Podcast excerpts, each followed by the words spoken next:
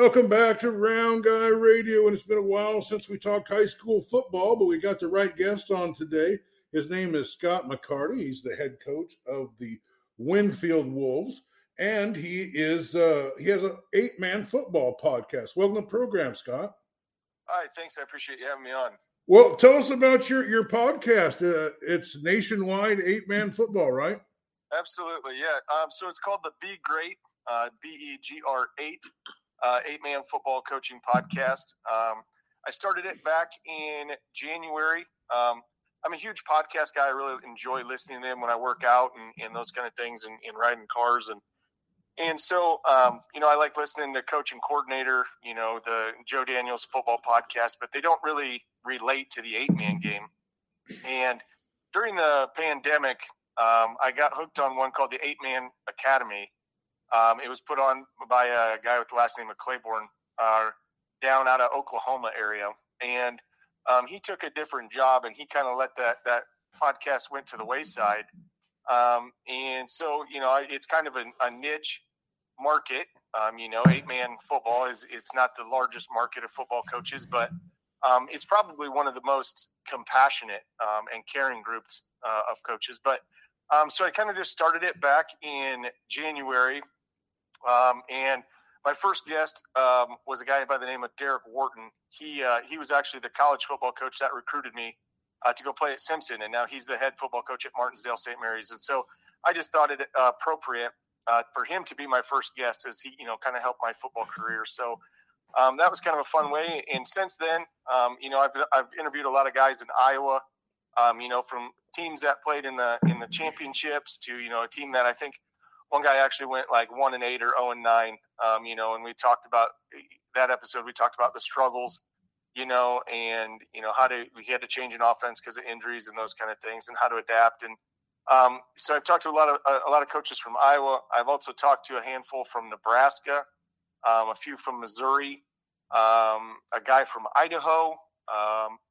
Um, a couple out in California, and then this afternoon um, I've got a, an interview with a guy from South Carolina. So, um, you know, we're we're able to eight man game is a great uh, it's a great game, like I said, with great coaches um, that are you know willing to help each other out, and, and I just want to help grow the game and and help those coaches because, like I said, you know, you can listen to coach and coordinator, and you know they got great great information on there, but it doesn't always relate to us as eight man coaches. So I wanted to make sure it was relatable. And it's two of my favorite things. I get to talk and then I get to talk football, you know. So um, anybody that's been around, you know, they, they can tell you those are probably two of my best hobbies or two of the best qualities. I just talk and, and, football. So it's kind of where I got started.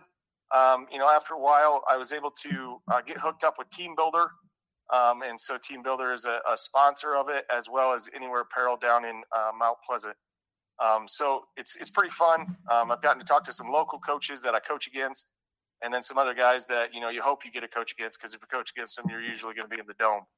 Um, you know, so it's been a great opportunity. I really enjoy it, and you know, you can tell when you do something you like, you know, and you get done, and you, I get off the Zoom call or whatever. I'm excited about it because those those guys, you know, you talk to some guys that can just flat out coach, um, you know, and they energize you um, you know, after an interview, you know, and, and I'm sure you're the same way. You talk to a guy and you have a great interview. It's just exciting. So, um, you know, I'm learning. It's it's helping me as a coach.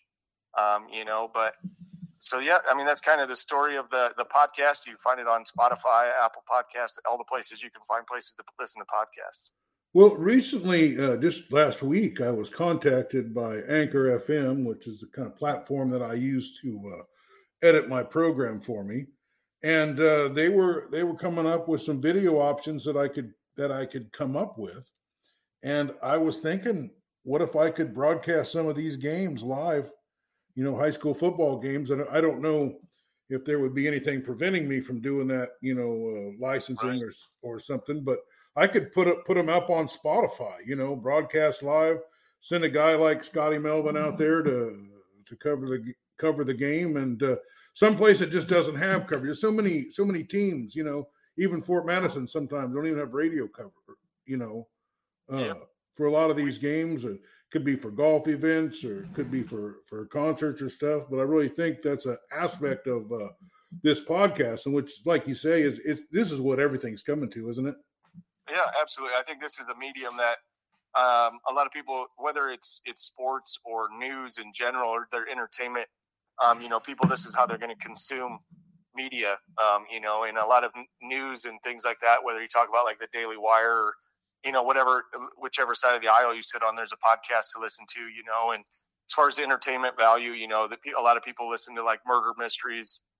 You know, and you got the Joe Rogans and the Jocko Willink podcasts and Art of Manliness. You know, you've got all types of things on there as podcasts to go to. So, you know, football is just, I mean, that's just my little niche, but, you know, I think I probably follow six or seven different podcasts, you know, in all different genres and, and podcasting, I think definitely, like you said, that's the, that's the media or medium, excuse me, that people are going to go to for entertainment, I think.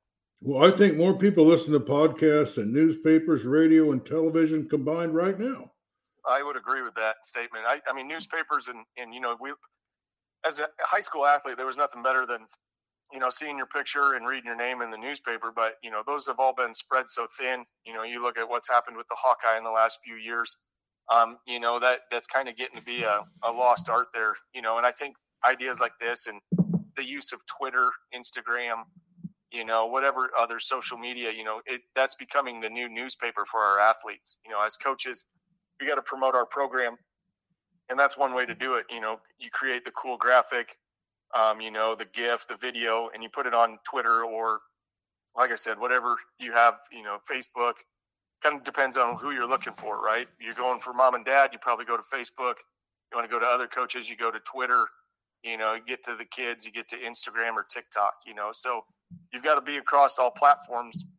But that's definitely, I think you could get your message out better there than you would, like you said, in newspaper or magazine for sure. Well, like say we do once a week show about football and uh, basketball, and we try to follow it all the way through the playoffs. We try to get uh, uh, the local area coaches, and like say you're doing one division, we're doing all the. But uh, uh, I've heard you know Scotty Melvin will say something about some mid Prairie high school football or basketball player or something, you know, and then he'll see that kid later, and that kid will just be like elated because you mm-hmm. know somebody recognized his talent, or you know uh, so that that's that's pretty rewarding. You know, we've been uh, so what we've been doing with our podcast. You know, uh, it's kind of evolved a little bit, uh, but uh, right now we're considering ourselves a news a, a news uh, radio show. It's covering all the news of Iowa, everything that's going on, the the high school sports, the the museums, the the news. I'm going to try to inter- interview people that are running for office. You know, we, we try to be a, a a friendly interview. You know, right. uh, we just ask questions and let the guys, uh, you know, let them answer, and then uh, when they stop talking, we ask them another question. But there's, you know, but it's really it it's catching on, and uh, we got like almost four thousand listeners now, and uh, we're growing. And uh, I think you got a good thing going with your eight man football. I, I think that's growing. Uh, I I got to see my first eight man football game first time I followed it uh, and I know Scott Melvin is absolutely in love with eight man football. Uh, let me ask you something about coverage on a kickoffs and stuff. Okay. Uh, is it is it more difficult with eight man? I know you, the the field's a little shorter, but it just seems like you got two less guys to to uh, corral this uh, return man. Yeah, uh, I mean, so special teams is kind of a, a whole different beast. Um, you know, when you talk about kickoff, punt return, and those kind of things, um, you know, so yeah, the field is smaller. We play on an 80 by 40 as opposed to 100 by 53. Um, and so a lot of times we run into a lot of kickers that uh, kick majority of touchbacks, right? So if you can't kick a touchback, most of the time the team is going to either squib it or onside it. So I would say the percentage of onside kicks is much higher in eight man than it is in uh, 11 man right? Now I haven't watched a ton of 11 man, right? My 11 man experience, you know, in the last five years has just been watching like the Hawkeyes on Saturday and NFL and things. Um, you know, so um, I don't know the high school game at 11 man if it's coming to more um, onsides or not, right? There was that Kevin Kelly, the guy that coached down at Methodist who never punts and always on sides, right? And so that's kind of um, an eight man philosophy. You know, the field is, you know, you don't really flip the field, you know, because if you punt it from your own 10, even if you get a 30 yard punt, you know, they're at midfield, they're at the 40 yard line. So that's really not flipping the field. Um, you know, so a lot of teams go for it. But as far as, you know, your punt and your kick, you know, so we take the philosophy of you know, and and I think most teams do this, right? They put their best athlete back there as the kickoff return, and they put their best athlete as the punt return. Well, why in tarnation would you want to actually punt that guy the ball, right? He's the best athlete on their team, so you have to find a way, um, you know, to keep it away from him. Well, you know, high school kids aren't skilled necessarily in punting it out of bounds, you know, or kicking it if they can't kick it through the end zone, right? You know, placing it in places. So you're going to be in trouble there, right? So it's best to go for it, you know, depending on where you are, most likely, um, you know, or squib kick it and make somebody else try and, and catch it, you know. So, um, as far as like the le- less guys, you know, the, the smaller field helps, um, you know, but the biggest uh, place that, you know, you're handcuffed in the eight man game is on defense, right? So there's only, if you play a safety, you'll probably be one short in the box. Um, and so you have to have a safety that can be very aggressive, um, you know, but still play the pass game and, and, and things. So there's a lot that goes into it in defense. Um, I think that in eight man, it puts a premium on uh, tackling, especially tackling in space. Excuse me. Um, you know, I think in 11 man, there's always uh, somebody that's pursuing, and an eight man, uh, you're out on an island more times than not. Even if you're a linebacker and you see a guy on a sweep, um, you have to realize that if you miss, it's probably ball game, right? That's why you see those scores are 60s to 40s, you know, an eight man game. Excuse me. So that's just one of those things that you know, as far as special teams go, I don't think it's a, a true third of the game like it is an 11 man. And then I think there's such a, a premium on open field tackling in the eight man game, more so than the 11 man game, uh, just because you, if one guy misses, he's gone. You know, in, in 11 man, you're usually got alley players and more force players and things like that. Um, you know, where very few big runs are are broke, and that's why you don't see the 60 to 50 and 11 man as you do like eight man. Well, uh, I was ta- um, I will ask you about a game that everyone said was very unusual. It was New London and Waco, and it was a seven to nothing. Mm-hmm. Uh, and they said shutouts are almost unheard of in eight man yep. football. Is that true? Yeah, absolutely. Um, and, and, I watched that game on film, and um, that was about as physical of a game. I mean, that was, um, you know, for some of the older listeners, you know, that was Ali Foreman right there. You know, they were just knocking, knocking the snot out of each other. You know, who's going to be the first one to flinch? Um, you know, it was it was a fun game uh, as a as a spectator. As coach, I don't know how how Coach Edeker and Coach McSorley felt, but as a spectator, you know, that was just a, a, heavyweight boxing match. You know, and like you said, shutouts shutouts are really hard. Um, and so when you see a team that, um, you know, has a shutout or they're keeping guys under 25, you know, 18 points, that's a pretty good defense there, you know, because you're getting probably eight to 10, um, you know, depending on how the game goes, you know, probably about eight possessions. And so they're only scoring on two to three of those. That's a pretty good defense in eight man. Um, you know, I, I interviewed a guy from uh, California, and they only averaged giving up five points a game in, in 12 games, and they had five shutouts. Um, you know, and his defense, that's a bunch of dudes right there. Those guys can flat out play. So, yeah, I think that Waco New London game ended up like 14 7 or something like that. And that was a, a, heck of a game. Um, you know, our, our goal on defense is always to keep them under 33 you can keep them under 33 and, and that you should be in a decent spot on offense or uh, to, to win a game. Okay, let me talk about the adjustments that it takes for a coach coming from 11 man to eight man. Now, I coached, I talked to Coach Edeker, who was a very successful 11 man football coach, but he's found a few years into the eight man that the plays that were successful in 11 man that he'd been running weren't successful in the eight man and that he had to make some adjustments. Talk about that learning curve or those those kind of uh, 11 man to 8 man adjustments that a coach has to make. Yeah, absolutely. So the biggest thing you have to remember in the 8 man run game is like if you hand it off, like say you get in the I formation and you hand it off, well, you're down, right? You got your ball carrier, your quarterback is wasted. So you're basically you're blocking 6 on on 8. Um, and so you got to find either two guys you don't want to block or you know don't need to block um, and so you see a lot of times the leading rusher for eight man, a lot of times is the quarterback because you get all seven other guys blocking for that guy that just catches the ball, right? Or they do something where the quarterback will end up blocking if he hands it off um, to try and get the numbers back.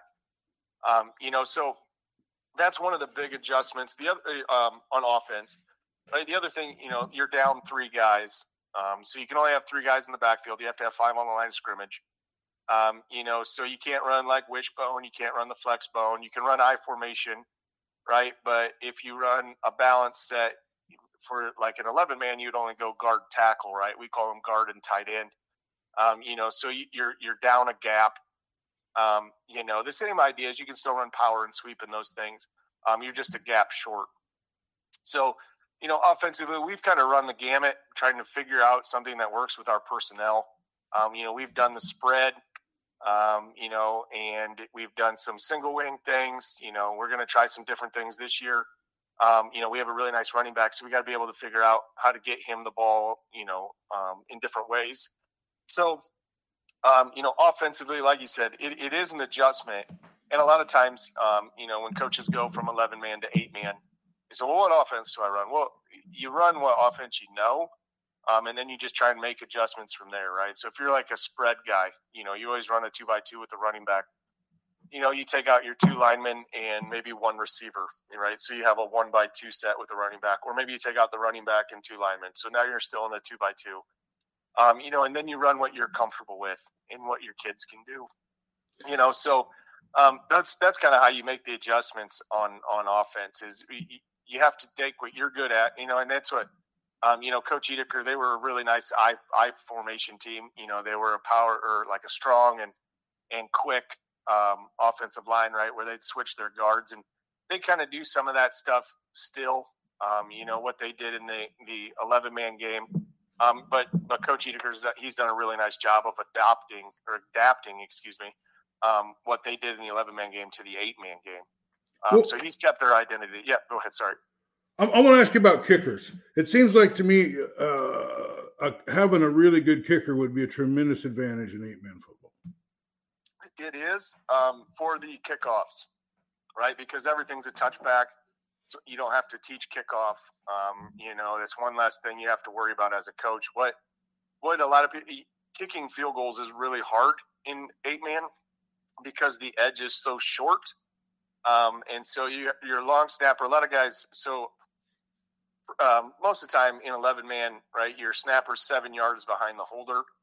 Um, and so a lot of what, what teams have done, if you were to do that in eight man, you would get everything blocked. Um, and so a lot of times you move your your snapper back, or excuse me, your holder back to 10, and that gives you a little bit better angle um, without because you, you you know you're only two guys on each side of the the the snapper, and then you have one wing. So if you put your one wing on one side, well, the defense can overload the other side and bring it from that direction. Um, and so if you move them back, you've got a better chance. Well, now you've you know you've made that snap harder. Um, you know, and the kick is you know three yards further. So um, I would say that you know a lot of teams don't. I would say it's probably 50-50 to be honest with you, with teams that kick versus going for two. Um, we've been lucky. We've been right around the 50 to 60% in the two point conversion uh, area. And so, you know, I'll, I'll take 50% going for two, right? That's, a, that's as good as it. Nobody goes 100% on extra points. Um, you know, so you just got to do the math and see what's best for your team. So, speaking of your team, uh, could you uh, spend the rest of this episode talking about what we're going to see in Southeast Iowa football, eight man uh, schools? You know, just handicap your team and the and the other local teams? Yeah, um, well, I'll start with um, so our, our our district champion last year was Waco.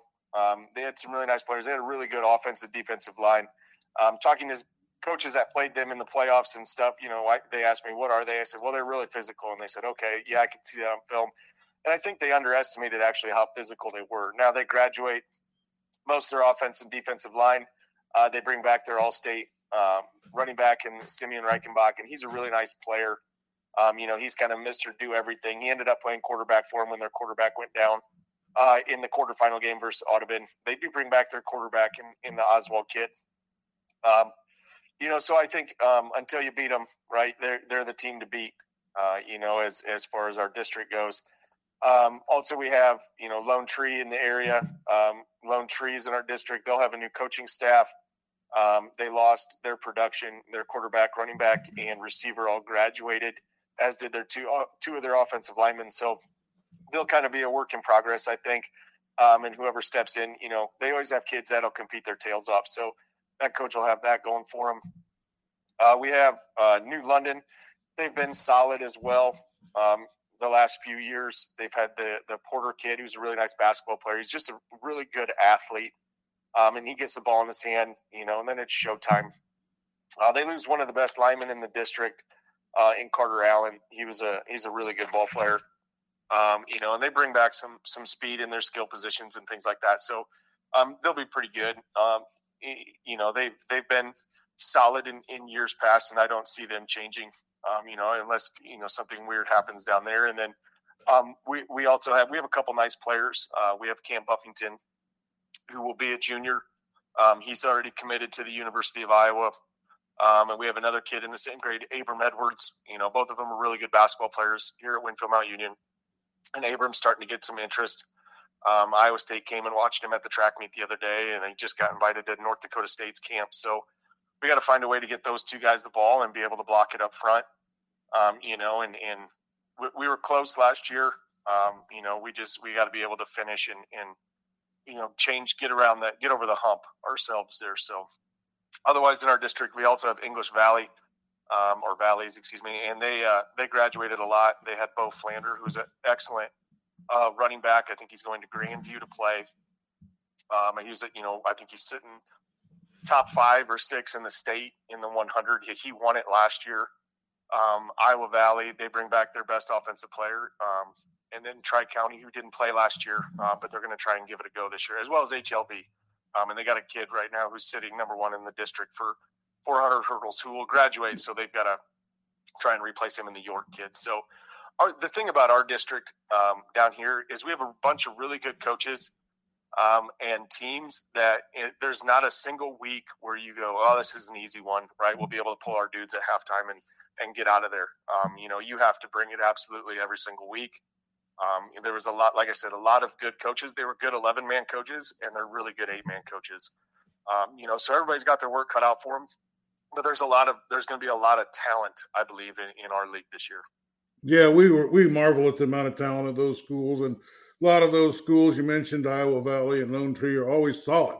You know what I mean? They're just really solid teams, uh, and you know all the talent that's there. And now Scott Melvin thought you guys had a tremendous amount of talent, but you were you, you lacked a little depth, uh, and the the basketball team had just a little depth problem.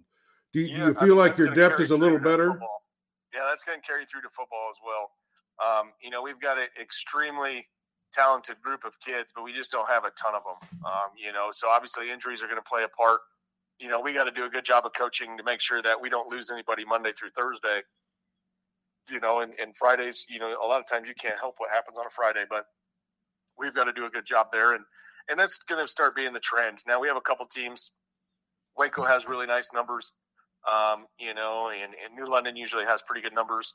Iowa Valley, you know, they've got great numbers, and because both Iowa Valley and New London are on that cusp of uh, playing 11 man and eight man with the cutoff. So, um, you know, we'll see what happens with them in, in the redistricting. But, um, you know, I think that's that's kind of the case for a lot of eight man teams, right? I mean, we don't have a lot of kids, so you don't get a lot of kids out. Um, you know, and getting kids to go out for sports these days, is that's a whole nother conversation we could have. But um, you know, we like you said, we've got some talent. We just don't have a ton of depth, and we saw it in basketball, and and we'll see it again this year in football. So, uh, Scotty Melvin says that uh, the Waco Winfield uh, battles that he doesn't seem to ever miss, whether it's uh, football or basketball or whatever, he says those are the those games have so much energy and and such big crowds. But he also says that you guys have the most entertaining uh, announcer uh, could you talk a little bit about him?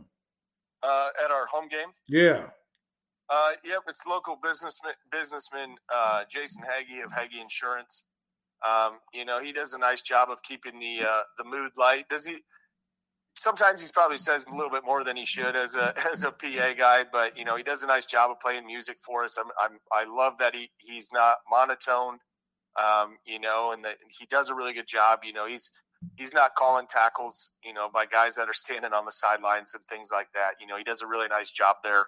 Um, but you know, yeah, the the Waco Winfield. Um, so I'm not from here. I'm originally from Northwest Iowa, and so when I moved down, I was told it was a big rivalry. Well, for the first, um, so that would have been in 2006, and in back in like what was it 2008 or nine, they made it to the semifinals. Waco did. They're extremely talented, and they just beat the beat the tar out of us.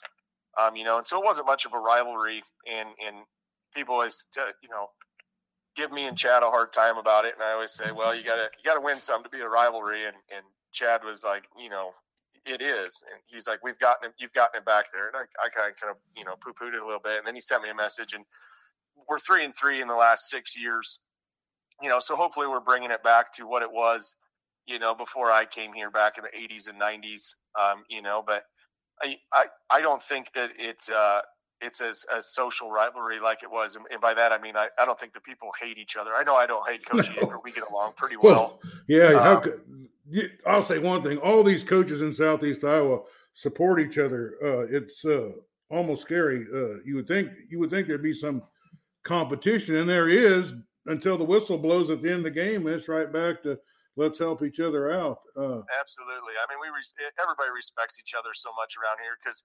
Um, you know, we, we we help each other. You know, you got a question, and it might not be an X and O question. It might be, a, you know, I got a kid that is doing this, you know, what, what do you, what's your experience with that? And they'll share that with you, you know? So, um, it's just like the kids in the age of, of social media and cell phones and stuff. It's easier to build a connection than with a guy that you only see for three hours a night once a year. Um, you know, and if, if you win or lose, you see them, and that's your only opinion of that guy. So you know, things are changing. I think for the positive in in, that aspect of coaching.